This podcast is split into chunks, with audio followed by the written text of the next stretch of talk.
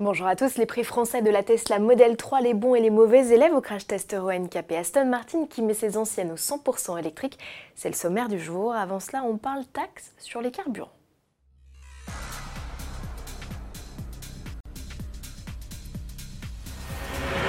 Rien ne va plus au gouvernement au lendemain de l'annonce d'Edouard Philippe d'une pause fiscale de 6 mois sur les prix des carburants L'Elysée a finalement annoncé qu'il abandonnerait en 2019 la hausse des taxes sur l'essence, le gazole et le fioul. Une information confirmée dans la soirée par François de Rugy, ministre de la Transition écologique, invité d'une émission spéciale sur BFM TV. Cette annonce, qui doit permettre de calmer les esprits, ne fait pas forcément l'effet escompté. Les appels à se mobiliser pour la journée du 8 décembre se multiplient.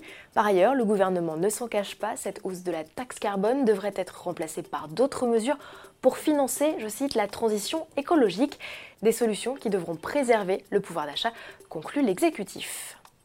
Elle arrive, la Model 3. Tesla ouvre un configurateur en ligne pour tous ceux qui ont réservé la berline 100% électrique par le biais d'un acompte de 1000 euros. Une annonce qui s'accompagne de la révélation des tarifs français des deux premières variantes des hauts de gamme pour commencer. Mise à prix 59 500 euros hors bonus de 6 000 euros pour la Model 3 grande autonomie pourvue de la transmission intégrale. Elle est capable de parcourir 544 km selon le cycle d'homologation WLTP. Plus véloce et donc un poil moins économe avec 530 km d'autonomie, la Model 3 Performance. Tesla revendique un 0 à 100 km/h en 3 secondes 7 contre 4 secondes 8 pour la grande autonomie. À performance améliorée et look plus sportif, prix plus élevé, comptez 70 900 euros hors bonus.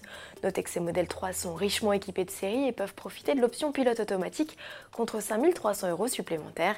Les tarifs baisseront prochainement avec l'arrivée de modèles 3 d'autonomie moyenne et davantage encore avec une version d'entrée de gamme annoncée à 35 000 dollars hors taxes aux États-Unis. Les premières livraisons vont s'amorcer en France début février. N'oubliez pas, la modèle 3 est en tournée jusqu'à la fin de l'année dans les concessions françaises. Retrouvez ces dates de passage près de chez vous à l'adresse ci-dessous. Toujours à propos d'électrique, Aston Martin craque. La Rapide i, prévue fin 2019, ne sera bientôt plus seul modèle zéro émission à l'échappement de la gamme. Le constructeur britannique propose de convertir tous ses modèles vintage. Comment En commercialisant un kit réversible dès 2019. La firme de Gaydon en a fait la démonstration sur une DB6 marque de volante de 1970. Selon lui, le propriétaire peut réadapter facilement son moteur thermique puisque le bloc et la boîte de vitesse intégrée utilisent les supports d'origine. Reste qu'une fois transformée, la trappe pour la recharge, elle, persiste. Cette initiative n'est pas nouvelle, Jaguar se lance aussi sur le créneau en 2020 en proposant à tous les propriétaires cette fois de convertir leur type E.